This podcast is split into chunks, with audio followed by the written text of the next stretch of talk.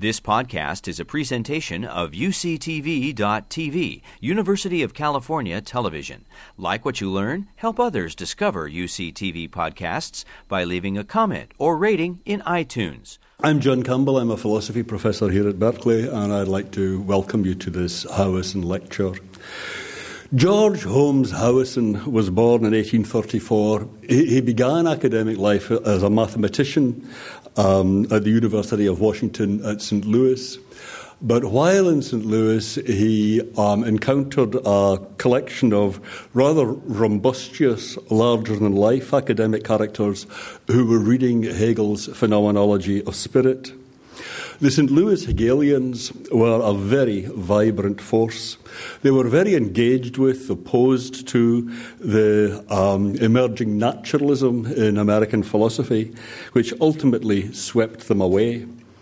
Um, Howison's legacy was perhaps the most enduring of any of the Saint Louis Hegelians. Josiah Royce was in some ways his nemesis, and Howison wrote about Royce: "The most depressing sign about Royce's thinking is that he seems perfectly aware how this makes no provision either for immortality or for real freedom, and yet he appears to have no uneasiness under it, but to contemplate this ghastly destiny of ours with a complacency even savouring of self-satisfaction." In contrast, Howison wrote, "the causality of self-consciousness, the causality that creates and incessantly recreates in the light of its own idea, and by the attraction of it as an ideal originating in the self-consciousness purely, is the only complete causality, because it is the only form of being that is unqualifiedly free." There's a kind of gusto that comes over in these remarks, I think. Um, Howison became the holder of the first endowed chair in philosophy at Berkeley, and he built the philosophy department. He was clearly an influential and much-loved individual, and on his death, his friends and colleagues put together a fund, which is funding today's lecture, to continue his work by bringing the most influential and interesting thinkers of the day out to the rural wilderness of California. Um, and I think we couldn't have a better person to continue with that role today than Gisela Striker. She was Walter C. Klein Professor of Philosophy and of the Classics at Harvard. She specializes in ancient philosophy, teaching Plato and Aristotle, as well as later Greek and Roman authors. She's written mostly on topics in Hellenistic philosophy and Aristotelian logic. She's the author of Essays on Hellenistic Epistemology and Ethics and, Aris- and a translation and commentary on Aristotle's Prior Analytics, Book one. Her current works are revision and translation of the text of the Loeb edition of Aristotle's Rhetoric. She was named a professor of classical philosophy at Harvard in nineteen eighty-nine and the George Martin Lane Professor of Philosophy and of the Classics in nineteen ninety.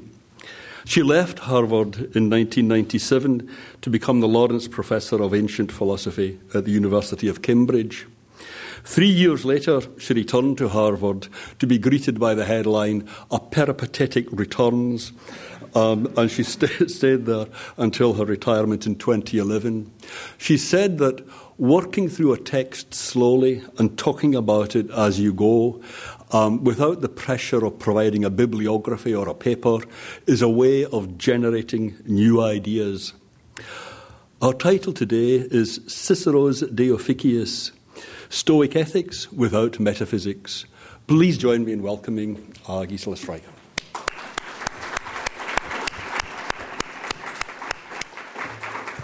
Uh, I, I like the story about Howison, uh, but I'm not a Hegelian at all, so it won't be inspiring. Uh, can't help that. Um, on the other hand, you know, uh, not everybody can be as inspiring as the Washington Hegelians, so uh, you'll have to put up with whatever.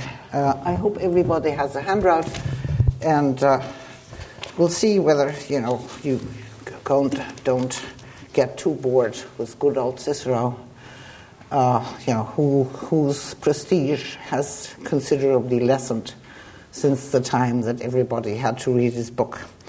So, anyway, I'm uh, going... Uh, I let me say a few words about uh, the title of this talk and then also uh, about Cicero.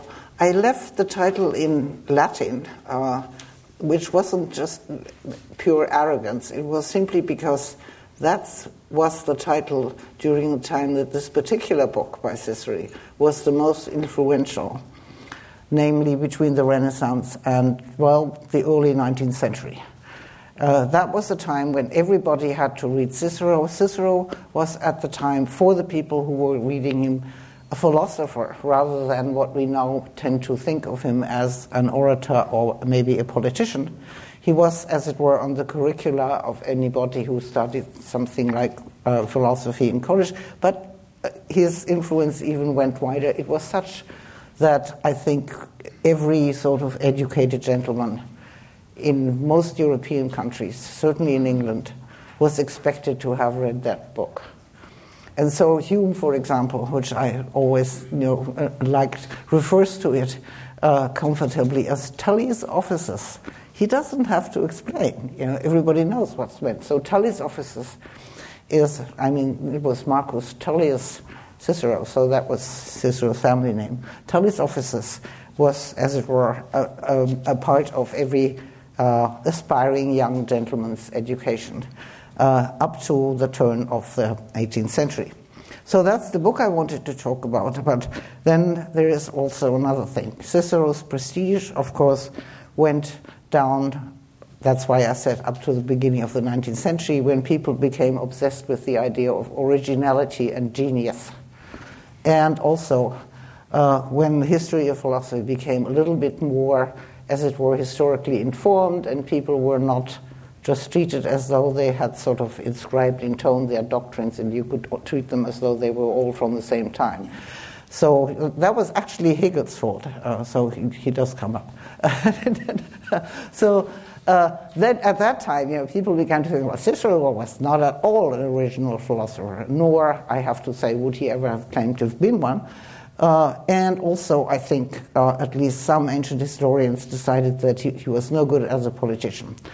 So Cicero disappeared, except for those people who took uh, the classical languages in high school. He disappeared from the philosophy curricula. And also, I think that has that may have something to do with the politics of the time, but in any case, the book De Officiis, which is a kind of book of manners for aspiring gentlemen, namely aristocrats, sort of also was perhaps less apt to be read by people living at that time. Be that as it may, since Cicero was not an original philosopher, and as I said, you know, the idea that you have to be an original philosopher is questionable. Mm, yes, most of us aren't, uh, and you know, philosophy wouldn't exist if we all had to be original philosophers. Uh, uh, uh, so uh, Cicero uh, uh, was actually uh, something very important in the development of European philosophy. Namely, he was, I think one can say without much exaggeration, he was the person who actually made philosophy, which was a Greek affair, as the word still indicates, uh, uh, familiar to the Romans, by writing books in Latin about philosophy. He had studied philosophy. I think he had, had a very serious interest. He was well informed about the philosophies of his days, and he was a great admirer of Plato, no doubt because Plato was not only a philosophical but also a literary genius. Uh, and uh, Cicero himself was evidently a very talented writer, not just a speaker, uh, and so he took it upon himself, I think, to uh, write things in Latin so that people, as he quite correctly says, can also discuss the subject in their own language. It is clear from some remarks in you know, some of the prefaces to his philosophical books that some people said, no, come on, you know, we're all bilingual, everybody knows Greek, why should you do this in Latin? But he insists, and I think he's quite right, that in order to appreciate philosophy, you have to be able to discuss it with your friends in your own language.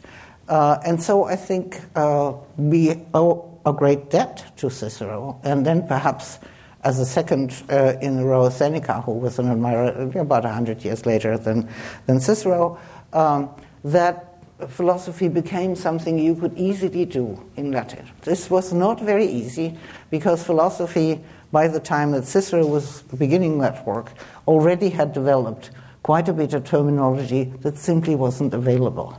And we know from Cicero's correspondence with his friend Atticus that he often sort of struggled with finding the right word.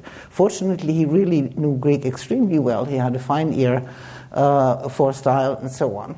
But he had, for example, a dispute with Atticus about whether ophiki uh, was the right word to translate the Greek kathekonta.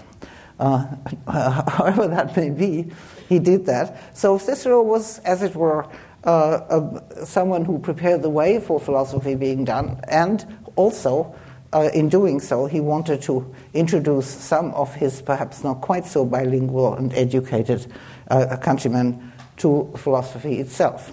So towards the end of his life, when he could no longer uh, uh, act as a politician, because Caesar had sort of won the day, uh, um, he decided that he could serve his country best by writing a kind of survey of the main topics of philosophy, a kind of philosophical encyclopedia, uh, which is what he did until uh, his death. Now, the De Officiis is actually his very last book. It's not part of that encyclopedia.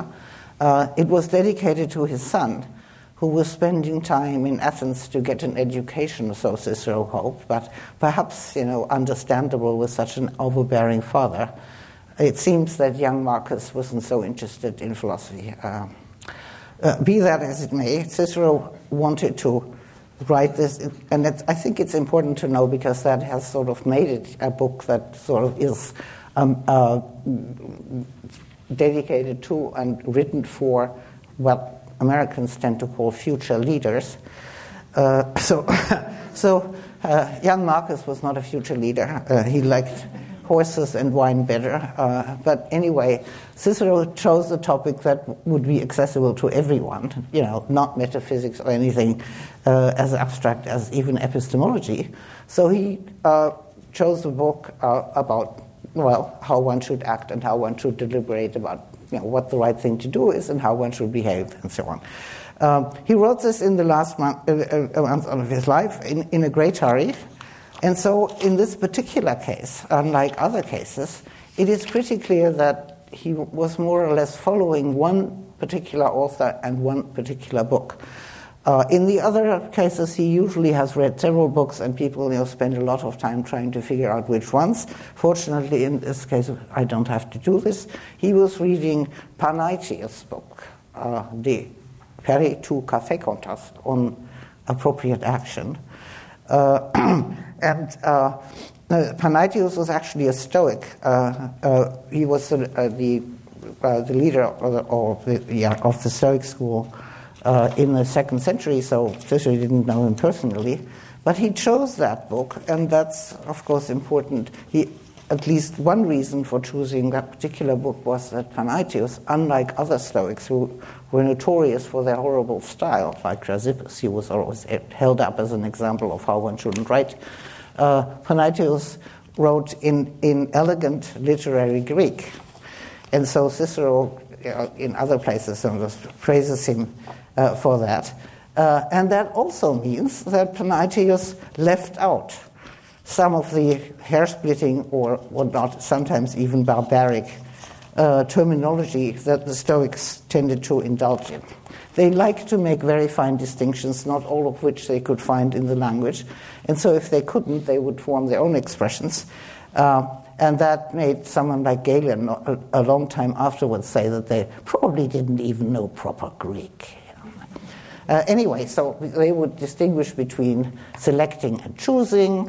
And, you know, you select one kind of thing. Choosing is more important. Um, but perhaps their their most famous and most awkward uh, uh, term was uh, uh, preferred indifferent, or dispreferred indifferent. That's even nicer.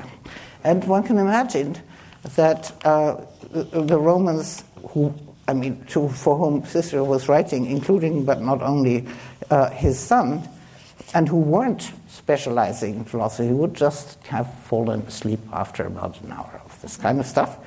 So Cicero was happy to find a book that they could read And I believe, I mean, you know, from what we know about Panaetius, that it's quite likely that Panaetius himself was writing for educated upper-class Romans, because in the time, in Panaetius' time, uh, you know, he he was he was from the island of Rhodes, and that was already part of the Roman Empire. He he uh, came to Rome often. He was friends with very uh, prominent uh, Roman uh, politicians. So I think one can assume that he probably wrote for the kind of audience uh, that would have appreciated uh, something like that, written in in elegant Greek, but would not have bothered to read books by the Stoics themselves. Uh, so this is uh, this is one reason why I think Cicero chose this book.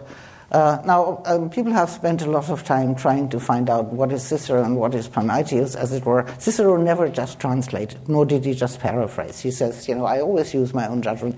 I'm pretty convinced that he abbreviated quite a lot uh, in this case, because he put Panaetius, you know, in, in a shorter uh, version.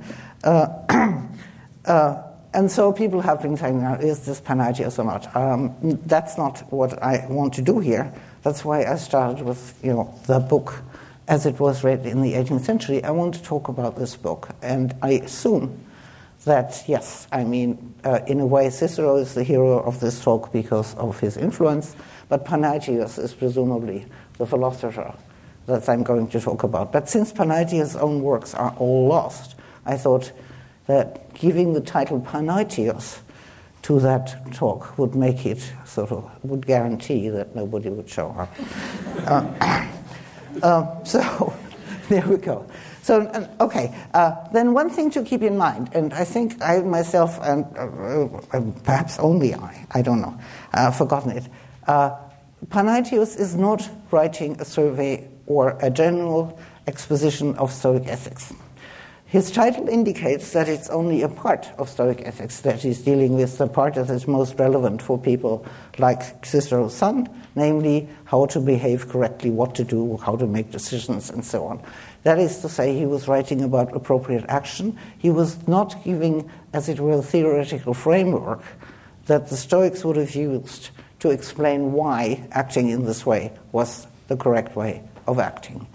Um, he could leave it out um, in, in, in a book like that, just indicate, you know, something. Uh, uh, and uh, so one needs to keep in mind that this is not all there is to uh, Greek ethics, but, as I will sort of be saying at the end, not if you're living in the eighteenth century. Uh, so this is about appropriate action, how we should act, and unfortunately for us, I think, Cicero has not preserved Panaetius' introduction, preface. Uh, well, you know, prefaces tended to be included, tended to include a dedication, so Cicero has a dedicatory epistle to his son, and then he explains to him how important it is that anyone should, you know, really have thought about uh, how to act uh, uh, and speak correctly and so on. So it's a very important subject that anyone who is educated and not just philosophers need to know about, and so on and so forth. And then, then he suddenly, suddenly falls into something like a rather pedantic criticisms of Panaetius, without even having mentioned having mentioned his name uh, as the author. Uh, he's following. I'm following mainly Stoic ideas. The fact is, and I don't I haven't found this mentioned in any commentary, which I think is is really amusing. Panaetius doesn't get mentioned at the beginning, uh, you know, uh, but he says, and this is what he does wrong, he doesn't really use the right. Okay, so it seems to me that this is one sign of Cicero not having had the time to revise this book. He didn't. I mean, he, when he came back from the trip on which he wrote it, he had a few political speeches, as famous philippics, to give in Rome, and then he was murdered shortly after. It was, after all, the time of the Civil War. Uh, So I don't think that he would have left those rather ill-tempered remarks in, and that if he had revised the book, he would at least have mentioned Panaetius and perhaps complimented him on his good style, as he does in, in some of his other works.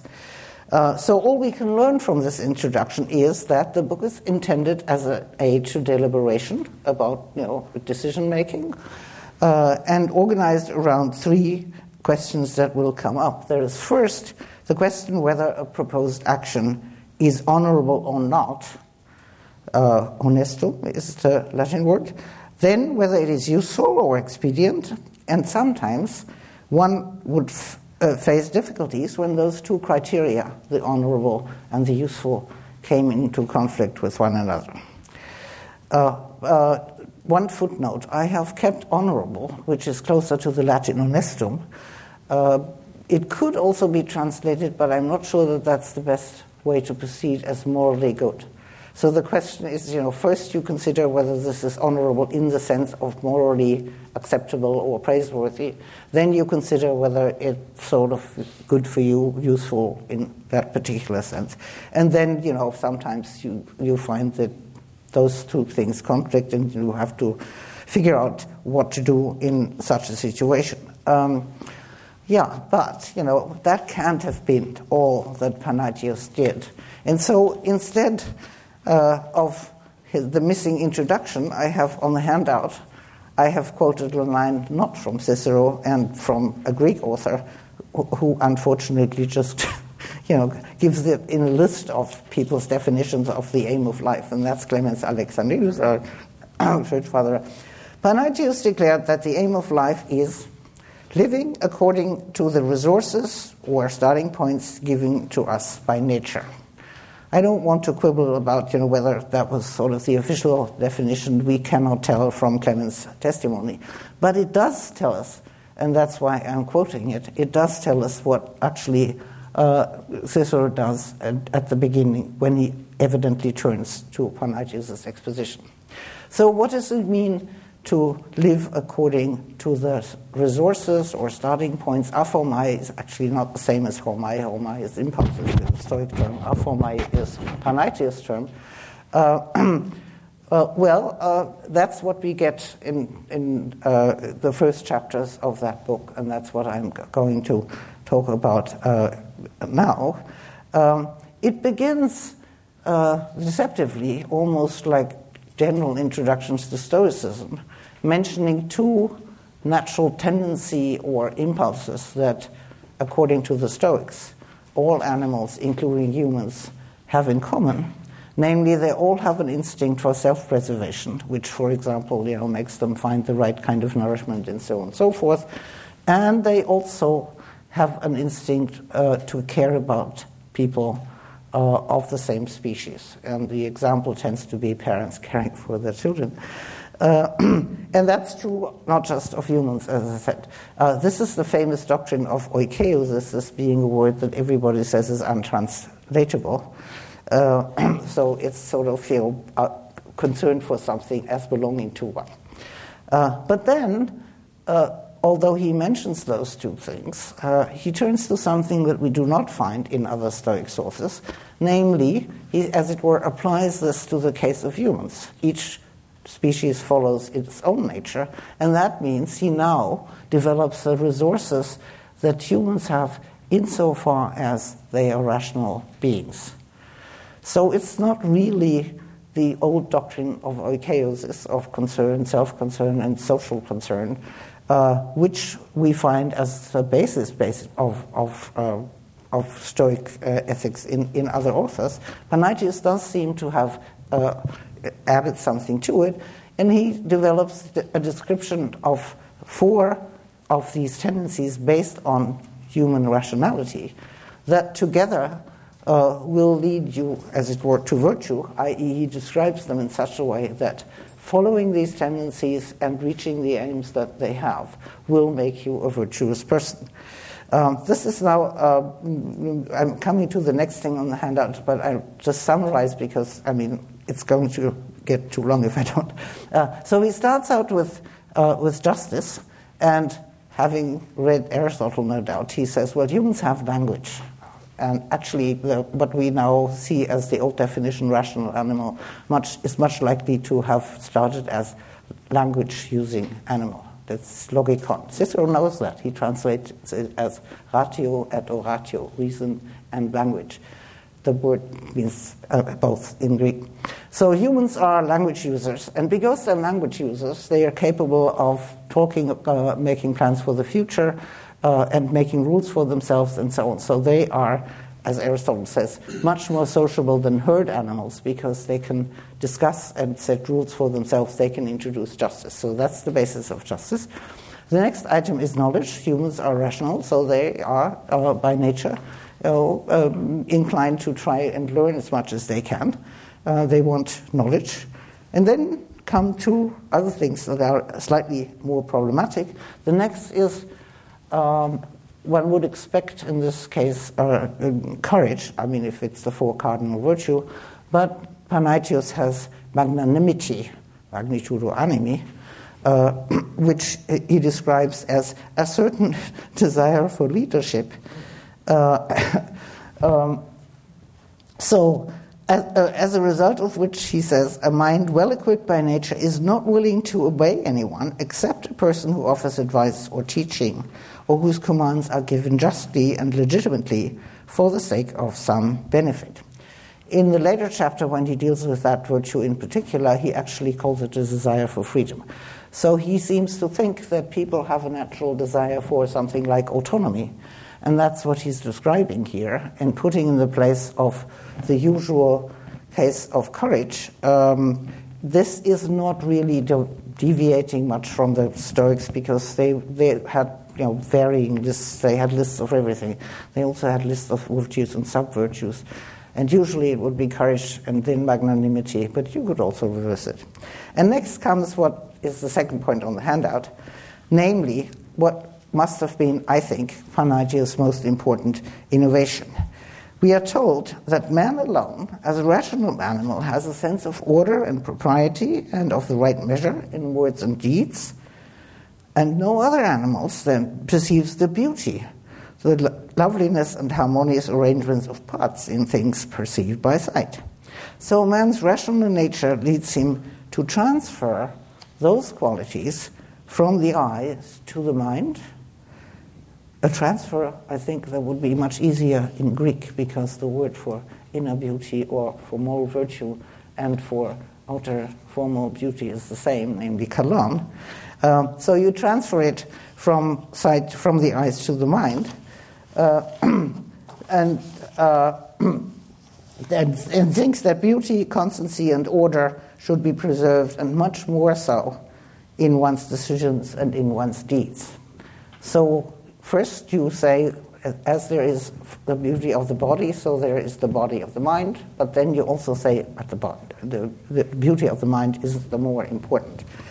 Uh, so these people then, once they have made that uh, uh, uh, transition, are careful also to do nothing uh, in an unfitting or effeminate way, with all men, in all their opinions and actions, thinking and doing nothing licentious.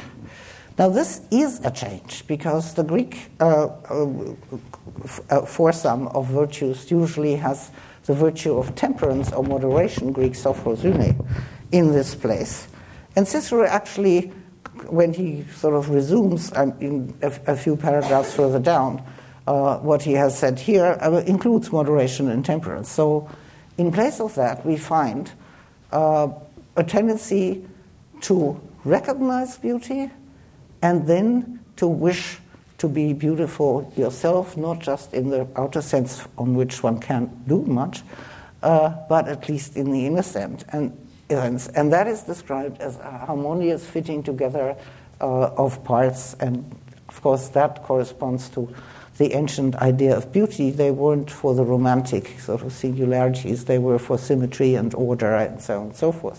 So this is a description of beauty, and you try to have a soul that is harmonious and, uh, and orderly and, and so on and so forth. What that means, I'm not going to try to explain. But what's remarkable, uh, I mean, we get to that later, uh, what's remarkable, I think, about uh, this substitution for sophrosyne is that it actually is a matter of recognizing virtue in general. Uh, that's, for example, how Seneca uses it. He uses the same comparison. No doubt he knew Panaetius, and he certainly knew Cicero, um, um, to explain how we arrive at our first notion of the good, where by the good he evidently means what the Stoics saw as highest good, namely virtue. So he has the same analogy. You know, you transfer your idea of beauty from uh, from the sight to the mind, and you then desire to become a person who is has a beautiful mind, and that shows in a kind of uh, harmonious soul and corresponding harmonious behavior. Uh, but it's very odd to find as a single virtue something that seems to be a desire for virtue in general. Cicero doesn't comment on this. Uh, we cannot tell, of course, whether it was just like that uh, in Panaetius' book. Uh, but one thing that I think one should realize is that there is, as it were, uh, a, a coupling of a cognitive faculty, which is apparently Uh, unique to humans. We might even agree with that, although, of course, who knows? Maybe, you know, uh, birds can, but they, they usually don't paint pictures and stuff. Uh, so it's a unique human faculty of appreciating beauty, uh, um, and that's a cognitive faculty. You can recognize beauty, and you can apparently recognize inner beauty Uh, from the way the people behave, if they behave in a way that corresponds to beauty on the outside, namely orderly and and, and so on. Uh, perhaps one could call this something like integrity. This is a word that Seneca uses. Uh, but, you know, that's not the same as the somewhat limited virtue of temperance or moderation. Now, one trivial explanation of these two substitutions, which I just mentioned but don't think could have been decisive, is that both courage and uh, moderation are usually negatively defined. Courage, the Stoics say, is do the right thing without fear. So courage is mainly the absence of fear. Moderation, of course, is the avoidance of excess. Now, if you are Panaetius and you want to sort of talk about tendencies to reach certain aims that are uh, proper to rational animals, then that's not a good idea. Whereas in the case of magnitudo animi, of you know uh, uh, uh, magnanimity, he can put leadership or freedom, autonomy, as a goal. And in the case of Sophrosyne, he can put beauty as a goal. That is one uh, possibility, but I think you know if it were just that, that would be boring. Uh, the fact is that Cicero, in this particular passage, does not explain. Uh, he doesn't even uh, tell us that this is. A, a, he doesn't sort of notify us that there's two things. But if you, if we then turn, and that's the next thing on the handout, to the end of book one of the De Officiis, ninety-three to ninety-five, we get an explanation and an uh, official recognition of this double role of the sense of beauty in Panaetius' theory. Uh, Cicero explains first, you know, we have to, we, we get to the last of the virtues, and uh, this is uh, uh, to be explained for as the fitting. I'm sorry that I couldn't find a better term. Again, this is sort of uh, one that has at least become useful. The translation that I've mostly used has seemly, and that seems to me to be unseemly. So I, I, I prefer fitting. Uh, so anyway, he, he, Cicero sets out to explain what he means uh, by this virtue, uh, uh, saying, next we must discuss the one remaining part of honorableness, of moral virtue. Under this appear a sense of shame and what one might call the ordered beauty of life, restraint and modesty. This sounds more like Sophrosyne than anything else. A calming of all the agitations of the mind and the due measure in all things. Under this heading is included what in Latin may be called decorum. Uh, the beauty of this is that decorum is still a word, and I'm absolutely convinced that the English language got it from this book. Uh, so decorum, uh, the Greek word is prepon. Uh, the, yeah, the essence of this is that it cannot be separated from what is honorable or virtuous, for what is fitting is honorable and what is honorable is fitting. It is easier to understand than to explain what the difference is between the honorable and the fitting. Um, so he goes on a little bit. Uh, and then says, just as the loveliness and beauty of the body cannot be separated from health, I think a comparison is really helpful here. So the fitting of which we are speaking here is entirely blended with virtue, but can be distinguished by thought and reflection. So uh, the prepon, the uh, uh, uh, fitting or whatever you want to call it, decorum. Decorum is actually uh, inseparable from virtue. It is, uh, as he makes clear, I think, the outer appearance of inner beauty. Uh, he says, you know, it doesn't take subtle reasoning to discern it, but it is in plain view. So uh, what he is saying is that by prepon, uh, the Greeks designate something like the outer visibility of inner beauty. Uh, now it's it's uh, important to realize that the word prepon uh, had already, by the time of Panaetius and before Cicero, uh, become a very common term in Greek aesthetic theory, if you want to call it that, namely literary theory. Uh, but perhaps more important for this particular passage is that prepon shows up in Plato's dialogue Hippias Major as a term used to define beauty. Uh, what fits well together to prepon, uh, Socrates suggests to his uh, to to uh, uh, Hippias. Uh, now Plato is not nice to Hippias, so Hippias is described as being extremely obtuse. Uh, and so uh, it's no surprise that he is unable to defend the proposed definition uh, against the objections that Socrates immediately proceeds to raise. Uh, um, when Socrates asks whether to prepon, uh, as I said, the fitting or whatever you want to call it, is, or decorum, is what makes things appear beautiful or what makes them be so, Hippias opts for appearing, which I think is probably correct as far as Greek usage goes. Uh, uh, but that leads to his defeat, as you know, most interlocutors of Socrates, of course, lose the battle. Socrates proceeds to interpret appearance as more uh, and possibly deceptive appearance, and argues that this cannot be what they're looking for under beauty, uh, uh, namely what accounts for things being beautiful. That's what beauty must be, and not appearing to be beautiful. But Panaetius was not Hippias, and he knew to avail himself of a distinction that seems to be missing in Plato, or that is, Hippias, you know, wasn't smart enough to come up with it.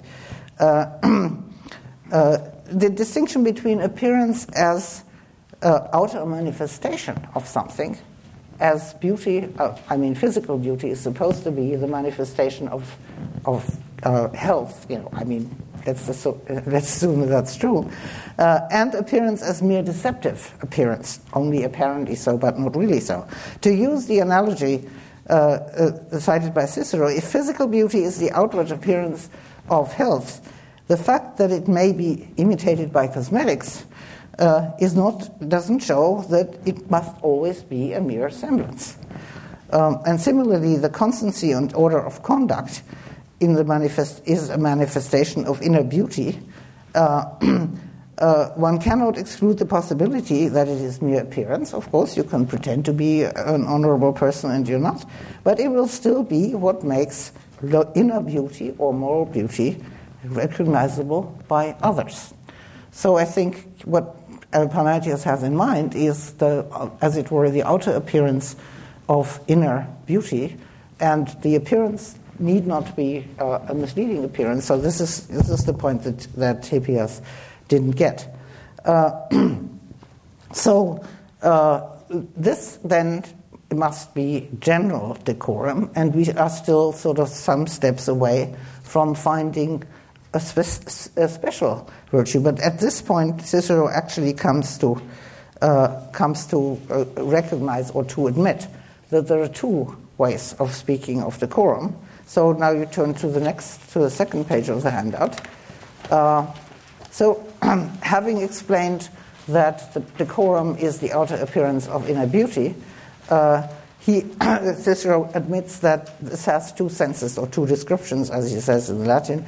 We understand the fittingness of a general kind involved with honorable behavior as a whole. Secondly, however, something subordinate to this which relates to particular parts of what is honorable. The first tends to be defined something like this. Fitting, prepon, is what agrees with human excellence or human virtue in the respect in which human nature is different from that of other beings. So virtue is the perfection of ra- a rational animal. Uh, that part, the part that is subordinate to the genus, they define so as to say that fitting is what agrees with nature in such a way that it shows moderation and temperance, that's the usual virtue you expected in that place, with the kind of appearance that belongs to a brave, to a free man. Actually, Atkin's translation had has with the appearance of a gentleman, but it's not quite that. I mean, uh, so well, we're still not that much smarter. Why would you uh, uh, be, make this awkward move move of using, you know, our fittingness or prepon or decorum in two different senses, one for virtue in general and one for a special virtue? It seems to me that what comes out, the, the motivation, which uh, must have been Panaetius' motivation, because Cicero wouldn't have come up with the story, uh, comes out in a later quotation, which I've also put on the handout. Uh, namely, uh, this is De Officiis ninety-eight to ninety-nine. Uh, For just as the eye is aroused by the beauty of a body and is delighted, just because all the parts are in graceful harmony, so this fittingness, shining out in one's life, arouses the approval of one's fellows. Because we, uh, the uh, order and constancy of every word and action. Thus we must exercise a kind of reverence towards other people or men, both towards the best of them, that's the aristocrats, and also towards the rest. To neglect what others think of oneself is a mark not only of arrogance, but also of utter laxity. There is a difference, however, between justice, with respect to others, and respect in considering persons. The part of justice is not to harm a man. That's what justice prevents you from doing. That of respect, not to offend him. That's, I think, the motivation, what Panaetius is including here, and what is indeed an important step, is uh, the desire to be liked by others, which can also be ascribed to the perception of beauty in a person, because beauty is an attractive quality. So beauty is something that we appreciate, you know, insofar as it's beautiful, but it also pleases us. And so the beautiful, as it were, behavior or the beautiful actions of a virtuous person will also, uh, if that person is polite and tactful uh, and moderate and so on and so forth, will also make her liked by other people. That's indeed the virtue. It is something that the Greeks would call eudoxia, and it's funny that in the in his sort of general exposition of Stoic ethics in, in the book on ends, De Finibus, uh, Cicero actually mentions, without naming Panaetius, that the older older Stoics thought that, you know, a good reputation was something indifferent, uh, you wouldn't have to care about. But some Stoics actually said that eudoxia was important too, and I bet you that that was Panaetius. So Panaetius thinks, and I think, you know, the argument is not a bad one, uh, that people do want to be liked by others, and in order to be liked by others, they have to behave in certain kinds of way, which can also be described as moderation uh, and harmonious behavior and temperance, because, you know, you shouldn't go to excess, you shouldn't be rude, and so on and so forth. So that's the second function of this word decorum, and that's the one, of course, in which it has landed in the uh, English language. Decorum is, of course, you know, sometimes etiquette. Decorum is the right way of behaving, and so on. Uh, it is not used in English anyway, anywhere, uh, as as a synonym of virtue, uh, but it is exactly what gets described here. And again, I think uh, I have every reason to suspect that it got into the language from Cicero. Everybody was re- reading Cicero, so they learned that decorum is important from Cicero. This, of course, also explains to a large extent why the book was used as a sort of manual for aspiring Uh, a gentleman who wanted to go into politics, you know, future leaders. Uh, they had to know how to behave themselves. And actually, this chapter is much longer, or the chapter on this virtue is longer than the others in, in Cicero's uh, exposition. That is something which may or may not be Cicero himself. because he actually obviously describes how a young man in the position of his son, an aspiring Roman aristocrat or senator, politician, ought to behave. Uh, it is also, of course, to, from our point of view, in any case, an extension of the field of morality, I think, because those offenses, not to offend people, cannot always be seen as a moral uh, as a moral defect uh, or error. Sometimes it is, I think. Uh, but those things like politeness and uh, uh, good or bad taste and so on cannot, of course, be sort of legally prescribed, because you can't prescribe and you can't uh, prohibit it. Uh, but they are, of course, a very important way of keeping society together. If we were all rude to one another and, you know, uh, unconcerned about uh, them, if we didn't have the tendency to want to be liked, uh, it might be much more difficult to live with others. And so there is a point in including this, including tactfulness and a sense of humor and politeness in the book about how to behave correctly, even though there is no moral penalty, as it were, attached to it. Uh, and historically speaking, this is also a move that Panaetius made, because the Stoics were at that time already sort of divided between cynicizing Stoics who said, you know, who cares about reputation? I'm Diogenes, I'm living in a barrel, and I, you know, won't say hello to the emperor when he comes by, uh, and all kinds of other things. Um, and Panaetius was definitely against. After all, he was, you know, an aristocrat from Rhodes. Um, so he's on the well-mannered side of Stoicism. Uh, on the other hand, you know, he has a point. Uh, he, he doesn't just say, you know, what we don't want to be, you know, uh, uh, uh, running around with uh, without shoes and, you know, uh, uh, and so on, eating with our hands, all this uh, sh- uh, shouldn't be done. Um, but I don't think that that's really important. I think it is important that he does include uh, this kind of uh, uh, action in his account of virtue. Uh, and it is a sort of, you know, uh, a limiting case. Uh, there are cases of bad taste which are really reprehensible, and there are cases of bad taste such as, you know, wearing horrible dresses on the beach, which are not reprehensible. They're just sort of tasteless, and, you know, so what? Uh, so, but, you know, uh, uh, sort of singing at a funeral is perhaps not, I mean, singing uh, pop songs at a funeral might be something that would be reprehensible. Uh, Cicero's examples, of course, like most of these kinds of rules, etiquette and so on, they change a lot with the times. So Cicero's examples are hilarious. One of the obvious improprieties is singing in the forum. You don't do that if you're a senator. Hmm, why? Uh, and then he also says you mustn't run. If you're a senator, you walk, you, you go slowly.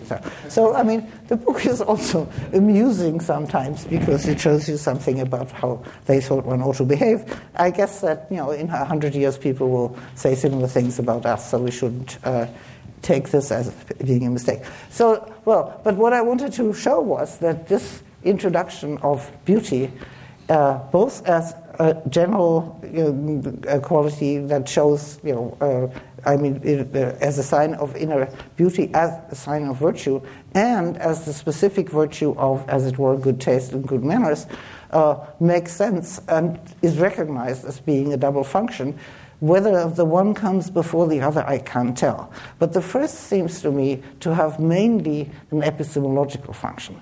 How do we come to think that virtue is worth having? Why do we want virtue? Well, you know, we don't have to understand anything of the underlying Stoic theory, which is much too uh, hard, or at least Panaetius may have thought, for for uh, newcomers to philosophy. Uh, but we can recognize virtue as something good when we admire other people because of their beautiful behavior. And this is exactly what Seneca puts forward when he talks about how we acquire what he says is our first, it's important, I think, to em- emphasize the first here, our first notion of what is good. We, we uh, derive that notion from observing the behavior of people we admire, and then that behavior is, as it were, Uh, characterized by the kind of integrity that makes the behavior harmonious because there are, as it were, no conflicts between words and actions and so on and so forth.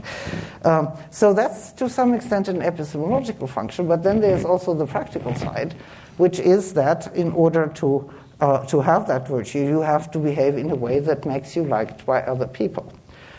And, and uh, you know, it seemed in both cases that it made sense to appeal to beauty, because beauty is not only admirable, Kalon, in that sense, but it's also pleasant. And so in order to be, as it were, a pleasant person to be with, then this is how uh, you should behave, or so Cicero says.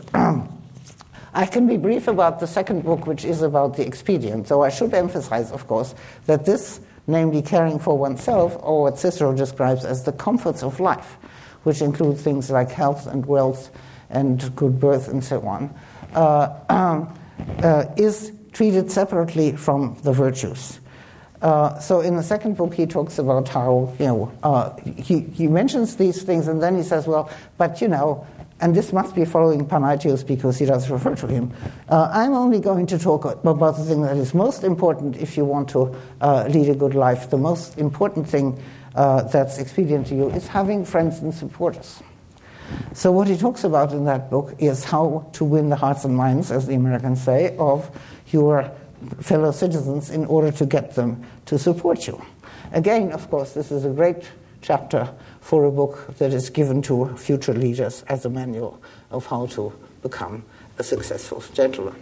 Uh, but what is problematic from the point of view of Stoicism is indeed the fact that uh, Panaetius treats moral morality, as it were, and uh, as, as it's now become called prud- prudential behavior, self-serving, self, you know, interest, which of course is legitimate in many cases, uh, separately.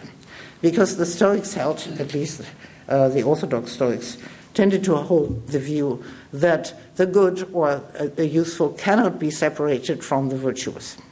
So whatever is honorable has to be uh, expedient, and whatever is expedient has to be uh, uh, uh, virtuous. Uh, now, the problem with that, it seems to me, and here I am inclined to think that it wasn't just that Panaetius was using the language of the people.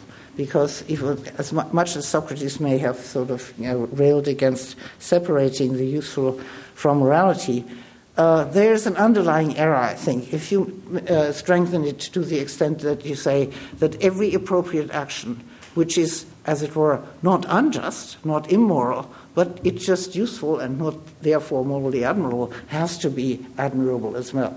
So Plutarch, for example, tells us that people would make fun of the Stoics who pre- uh, pretended that when the wise man, the Stoic sage, the ideal perfect person, you know, uh, blows his nose, you know, he is performing a virtuous act that is admirable because he's doing what's appropriate. Um, so uh, you know, uh, I think I can understand that Panaetius can get rid of this because he doesn't need a thesis that is so strong. It is perfectly sufficient to say that, as it were, morality always comes first. That is to say, it cannot be the case that an action that is immoral, the contrary of morally correct, cannot be useful. That you can maintain, and following Socrates, he would have maintained, but he doesn't have to maintain that any action that is permissible, as it were, so not immoral, but also not morally admirable, but useful, also has to be morally admirable. So it seems to me that the Stoics were going too far, and I'm inclined to think that, you know, Panaetius was sort of silently stopping this without thereby, as it were, abandoning uh, his Stoic uh, uh, school, because the thesis actually was too strong, and it led to, you know, things like also, okay, when the When the uh, wise man eats his breakfast, he's already engaging in virtuous activity. Thank you very much. Well, you know, even Chrysippus is said to have admitted that, no, this isn't much to admire in a man who, as it were, temperately abstained from an old woman with one foot in the grave. This, of course, is Plutarch's example. Uh, uh, so uh, one might say, you know, uh, that even though it is true that the separation, the separate treatment of uh, utility uh, and the four uh, virtues in two different books might occur, and evidently did because Cicero mentions it, uh, protests from from uh, other Stoics. Uh, Panaetius probably had a point and didn't care. Uh, and so, you know, uh, the distinction has survived uh, because it is indeed quite helpful. And, of course, there seem to be many things, like, yes, indeed, eating a healthy diet and being cleanly and so on, other things that other Stoics who are not so much talking about future leaders will mention, you know, are quite useful, but there's nothing very admirable in brushing your teeth in the morning. Uh, so one can see that it's a good idea, it's appropriate, uh, but one doesn't have to find it admirable in addition. Uh, so uh, to that extent, then, uh, it seems to me that uh, the separation of those two topics, uh, apart from being a popular move, is probably quite correct, even within the limits of Stoicism. And secondly, throughout the second book, after every recommendation about winning the hearts and minds and so on and so forth, and, you know, don't be Uh, oppressive and so on, uh, there's always, almost like a refrain, there is always the refrain of do all this within the limits of justice. So in this particular book, justice, and that is often a synonym of morality, becomes, as it were, a restraint on uh, one's self-interest. You can follow your self-interest, provided that it doesn't interfere with the right of others, provided you keep yourself within the limits of justice. Uh, so that's quite clearly uh, uh, admitted, and so he would, therefore, one can assume that Panaetius would say no immoral action can be useful, because he has, you know, included, and also when he, uh, when Cicero sort of uh, mentions the topics, first you deliberate about whether something is morally good or morally bad or permissible, and then you deliberate about whether it's useful or not. So by the time you come, as it were, to the second consideration, things that might be useful but immoral have already, as it were, been eliminated uh, because they, you know, they just can't be done when they're immoral. Uh, so far, then, it seems to me that we have reason to think that Panaetius was not unorthodox as a Stoic, although he introduced some novelties. But, of course, we also have to remind ourselves that this isn't all there is to Stoic ethics. Um, uh, as Seneca, the, on, on the cognitive side, Seneca explicitly introduces his, his letter about how we come by our first notion of the good by insisting that it's a first notion. So uh, outer beauty, as it were, serves to introduce people to beauty. What it doesn't is explain what inner beauty is. Um, so in order to understand the Stoic doctrine, as it were, in depth, one would have to go beyond this. And I think this comes out, this is, I think, the intention of this book. It is not meant to be, and the title shows that it's not meant to be, a complete account of Stoic ethics, but I think it becomes clear in a, in a late passage, which is rarely quoted, and that's then at the end of uh, uh, page two on your handout. Um, Cicero has a passage which I believe must be taken from Panaetius. It is in the introduction to the third book, which Cicero wrote on his own because Panaetius never did write it. Um, uh, but you know, no matter where it belongs, it would have, I think, it could very well have come from Panaetius' introduction. Uh, so what Cicero says is this, and I'm just reading it out now. The duties that I discuss in these books are then those that the Stoics call middle, and by middle, they mean that they are shared and widely accessible. Many achieve them by the goodness of their intellectual talent and by their progress in learning. The duty that the same men call right, or the appropriate action that they call right, the Greek is kathothoma there, is complete and absolute, and, as they say, uh, fulfills all the numbers, and it cannot belong to anyone except the wise man. Now the wise man suddenly shows up. He's the perfect person. And real virtue, it also turns out, uh, b- belongs only to the wise man. So we are looking at the usual, sl- slightly paradoxical and slightly provocative formulation of Stoic ethics. Um, however, then he goes on, when some action is performed where middle duties are in evidence, it is seen as being abundantly perfect. That is because ordinary people cannot really understand how it falls short of being perfect. Insofar as they do understand it, they think that nothing has been overlooked. The same thing tends to happen with poems, pictures, so we're back in aesthetics, and many other things, by which inexperienced people are delighted, praising them when they should not be praised. Uh, the reason, I believe, is that there is some whiff in them that attracts the ignorant, but they're unable to judge what faults each may have. Therefore, and now I think that's an important point about what the book is trying to do, when they are taught by experienced people, they readily abandon their view. So he compares his treatment of the Stoic Confectum, appropriate action, as opposed to right and morally praiseworthy action, uh, with uh, you know, uh, showing, uh, uh, introducing people to the study of art, uh, teaching them to appreciate pictures. But then, of course, when they are inexperienced, they will perhaps you know, think that there's no difference between, say, a very good color print and the original of a painting, or they will, you know, like pictures that uh, the sort of uh, supercilious art critics would say are not the best that this painter has produced, or whatever, or they see, you know, oh, the color isn't quite right. So, uh, you know, uh, innocent and novices will go into the gallery and will, or the museum and find everything equally beautiful and, and so on. And then, uh, you know, uh, if, however, they then take a course in art history and aesthetics, you know, they may learn to see that actually, you know, some of these pictures are better than others and some of have absolute flaws that they didn't see in the first place. Seneca has a different way of explaining what happens. He also realizes that, you know, beauty isn't all there is to it. Um, so then he says, uh, and this is also in the handout, uh, you know, well, by nature tend to exaggerate what we like. Uh, so he first explains the analogy and uh, outer beauty and inner beauty. Uh, and then underneath, however, there were many faults hidden by the appearance and the brilliancy of certain conspicuous acts. To these we shut our eyes. Nature bid us amplify praiseworthy things. Everyone exalts renown beyond the truth.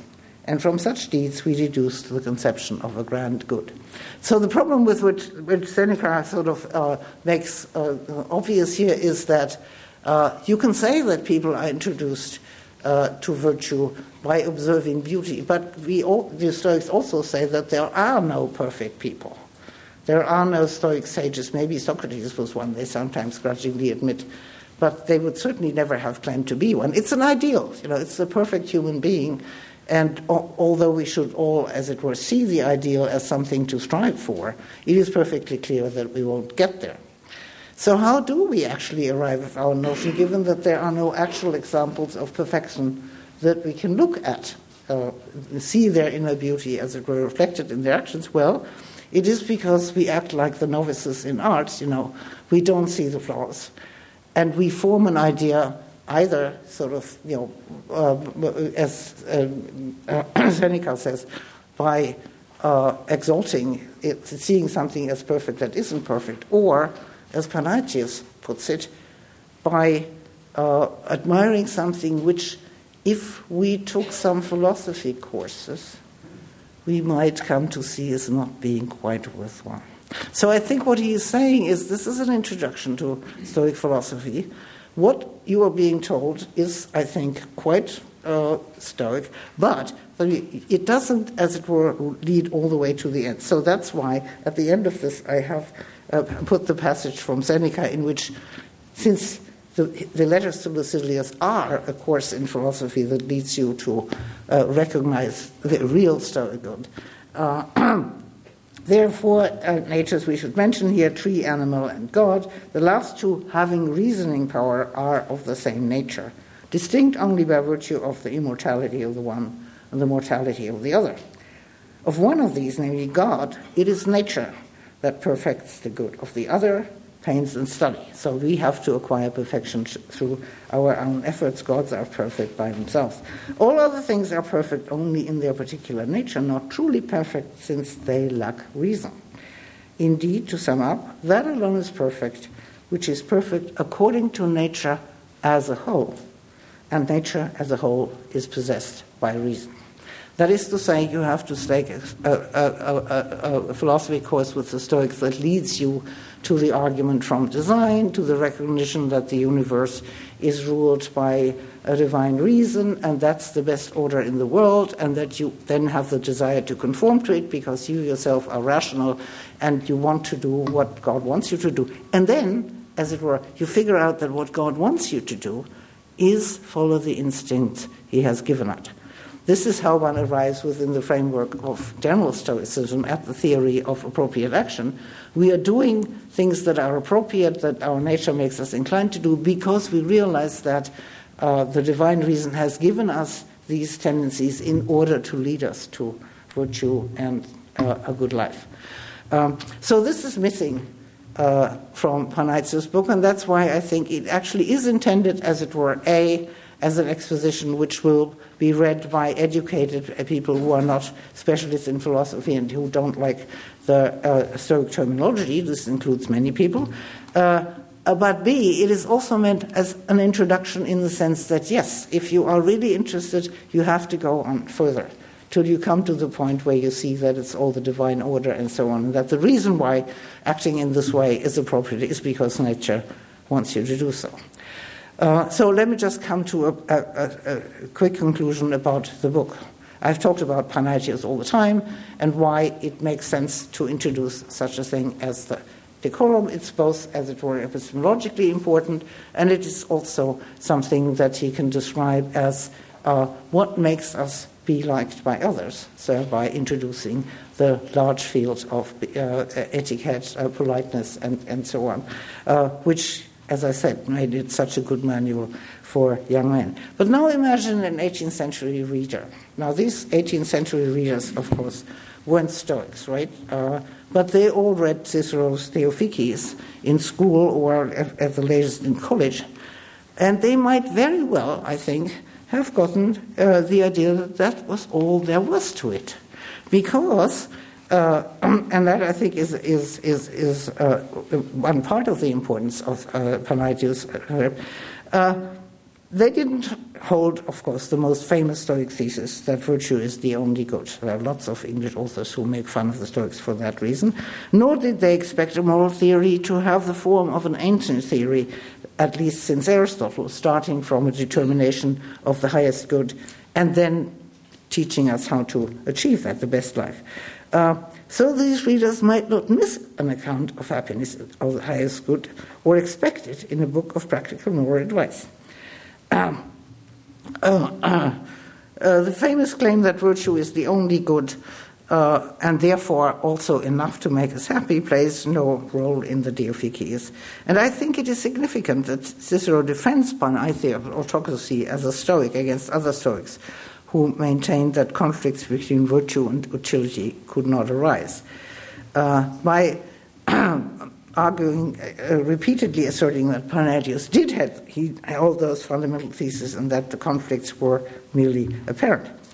But later readers of the De Officiis could well come away with the, way, with the, after all, perfectly plausible view that self-love and benevolence are equally natural for humans, and that the comforts of life described in the second book, including the support of friends and and, and other followers, such, uh, such as health, wealth, and beauty, and of course friends, would be quite relevant to human animals. Of course, the real Stoics wanted to maintain that these things were totally indifferent in the sense that they didn't affect our happiness, because the only thing that counted was virtue. Uh, What Panaetius treated in his book was, as the title indicates, only a part of Stoic ethics, uh, intended as an introduction for educated gentlemen that might perhaps inspire some of them to go on to study with the expert. Uh, but in order to argue for the Stoic conception of the highest good, seeing rational humans as members of a community that also included the gods, as in the passage I just quoted from Seneca, a lot more would have been uh, needed, including the distinctions between real goods and evils and the so-called preferred and dispreferred indifference and uh, and so on and so forth.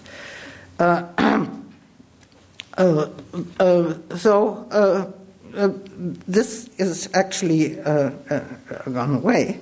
Uh, uh, and as far as I can see, I'm now skipping a discussion of you know, people's, I mean, there are, of course, different interpretations of this move. Uh, the conviction that agreement with universal nature is the only real good can only be motivated by Stoic theology. So you have to delve into metaphysics to arrive at the view that Cicero just, that Seneca describes, because he has arrived, as it were, at the end of a philosophy course, and Panaetius now is just recommending going to one. So a gentleman of the eighteenth century would think that he finds everything you need in the theory that he is offered in the De Officiis. People are attracted to virtue because they have a moral sense, and moral sense, of course, was the expression of the time, and I'm pretty uh, inclined to believe that it, it sort of naturally came from, from Cicero. Uh, and... Uh, So uh, what more do we need? You can recognize virtue, you have a moral sense, you approve of virtue because you have the moral sense, you disapprove of what is unjust and unfair and so on, of vice, uh, and then you act in accordance with your human nature, which, luckily, will lead you to act virtuously and to become a good person. And then, if you follow Panaetius' advice about, you know, being liked by others, you will also behave yourself tactfully if you can, and so on, you will be liked by others. So it seems to me that it is quite likely uh, that readers of the eighteenth century didn't think that anything was missing. They probably, uh, and you know, un- unsurprisingly, overlooked the fact that this wasn't a general exposition of ethics. They took it as a full account of ethics, because ethics at the time really was about how to act, how to decide, and so on and so forth. Uh, and so, as it were, paradoxically, although it was probably not intended by Panaetius, his book, which put metaphysics so very much in the background, actually led to what later ages saw as a, as a, a complete account of ethics, namely a kind of moral sense ethics. Thank you um, for your patience.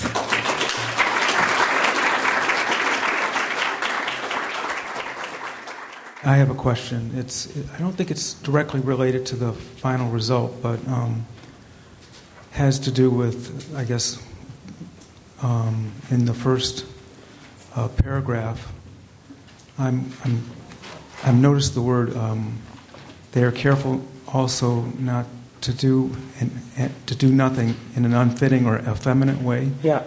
And and I've always been puzzled. I noticed that recently in, in a class I was taking. Uh, that Machiavelli referred to uh, a prince not being not being acting in, in an effeminate way, and I, I'm puzzled by that because um, I don't know, quite know what that means. Some, some, sometimes I'm trying to understand. Um, since effeminate sort of suggests feminine, yeah. I'm trying to understand how uh, women might be situated in in this ethical. Um, well, unfortunately, view. They're not. Um, uh, You're quite right. Effeminate does mean behave like a woman. And, you know, for a real man, that wasn't how one behaved. Uh, Machiavelli, thank you for mentioning Machiavelli. Machiavelli, much maligned, I think, uh, because uh, was actually one of the people who studied the De Officiis, and his prince is actually, you know, sort of obviously meant to be something like the kind of manual that Cicero had provided, and Machiavelli himself, I think, was not a Machiavellian in the modern sense. So so it's not implausible that he took this. But effeminate does mean behave like a woman, and that's supposed to be reprehensible in men. The whole thing is for men. There is a little bit, a little piece about women which says that they have to be pretty uh, and gentle and not talk too much. Uh, there's not much you can do about that. Yeah, well, you know, remember the old adage, mulia taceat in ecclesia, goes back to the early Christian church, you know. Women should shut up in church. Uh, so, well, I mean, in this respect, you know, it's hopeless. It is hopeless. Um, it took us a long time. Uh, some Stoics, and ah, well, come to think of it, Uh, even Epicurus did admit women, and they also they must have realized that women were just as smart. But then you, I mean, you see that from the Greek plays, and you know, to look at the imp, imp, really impressive women who show up there. You don't even have to read the philosophers. Uh, but you know, the, well, and then I think, I mean, of course, you know, uh, um, living in this age, you have thought about it. One thing that I have thought about it was is these people were always pregnant. Unless you were a nun, or a Vestal Virgin or something or other, or you were ugly enough that nobody would marry you. Once these people are married, and they usually married at the age of, uh, fairly early, something like sixteen to eighteen, you know, they would always be uh, uh, pregnant, and, you know, uh, some of them, I think this became worse over time with urbanization, but in any case, many of them died in childbirth.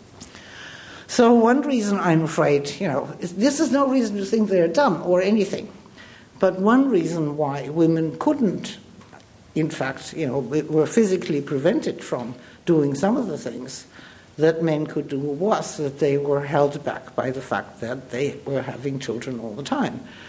Um, so it's perhaps not so surprising that this century has seen more of a liberation of women than others, because we also have to think of the physical side. I mean, thinking back, you know, you had to be either um, a nun or the most uh, the most preferable thing in the nineteenth century is being the widow of a very rich man. Because once you had been married, you could do what you liked. But before you were married, you were, you know, you were being sort of uh, looked after by your family, and it was a miserable existence. So I think, I'm afraid, you know, we can't do much about this. Uh, that's... That's the time, and all we can say is, you know, we shouldn't be too arrogant, claiming that he shouldn't have done this.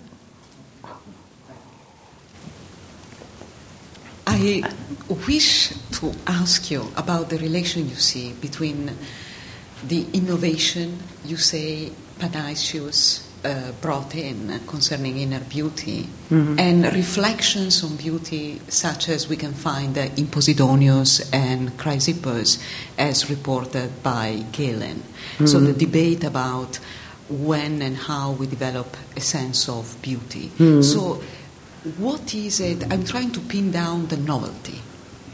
Uh, so if we compare it to uh, a Chrysippus saying uh, we have a sense of beauty since we are born, mm-hmm.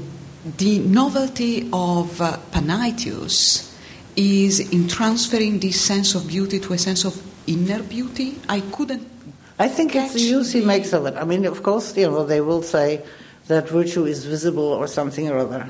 But to really explain it in terms of this analogy, as Seneca calls it, and to make it part of uh, the way that leads us to virtue without having to study, as it were, all of Stoic metaphysics. I think that's the innovation. I mean, that's why it shows up at a place where one doesn't expect it, I think.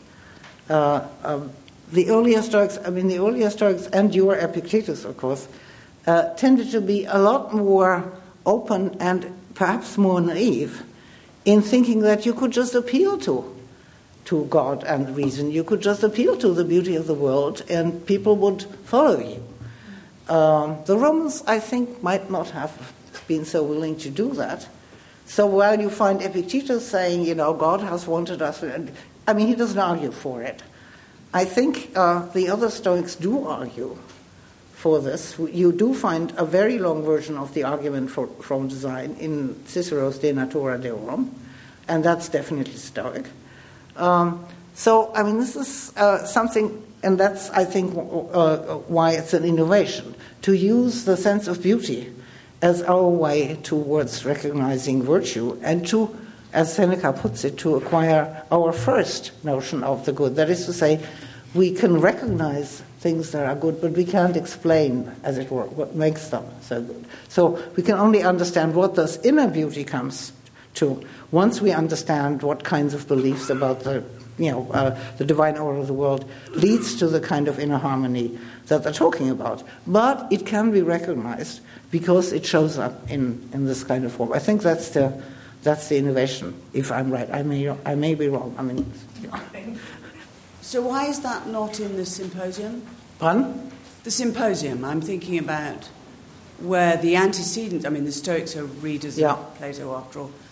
Mm-hmm. Might one not think that you get exactly that move in the symposium where you move from thinking about, I mean, you move from thinking about well, for one outer thing, beauty to thinking yeah. about inner beauty? Well, Plato's beauty, I believe, ends up being pretty abstract. I see. Uh, And here you get from looking at beautiful people and looking at beautiful pil- uh, pictures and looking at beautiful horses and maybe beautiful houses to the idea, and of course in, in this case, since we are going from sort of eyes to the mind, you look at beautiful young men, preferably, and then lo and behold you get the idea that yeah, that's, that's not Plato. I mean, the Stoics are very strongly influenced by Plato. I wouldn't... Yeah, I mean, of course you get that in the Phaedrus, right? But then you have this uh, this step further, which I think is, you know, here you have a theory which doesn't require that. That's what I would say. I mean, I'm not denying, you know, that, that they were strongly influenced. I mean, I'm the first person to admit that. But it's not that direct. They were impossible to hear that talk without admiring the beauty and harmony of the composition. So, thank you. You've been listening to a podcast by University of California Television. For more information about this program or U C T V, visit us online at U C T V dot T V.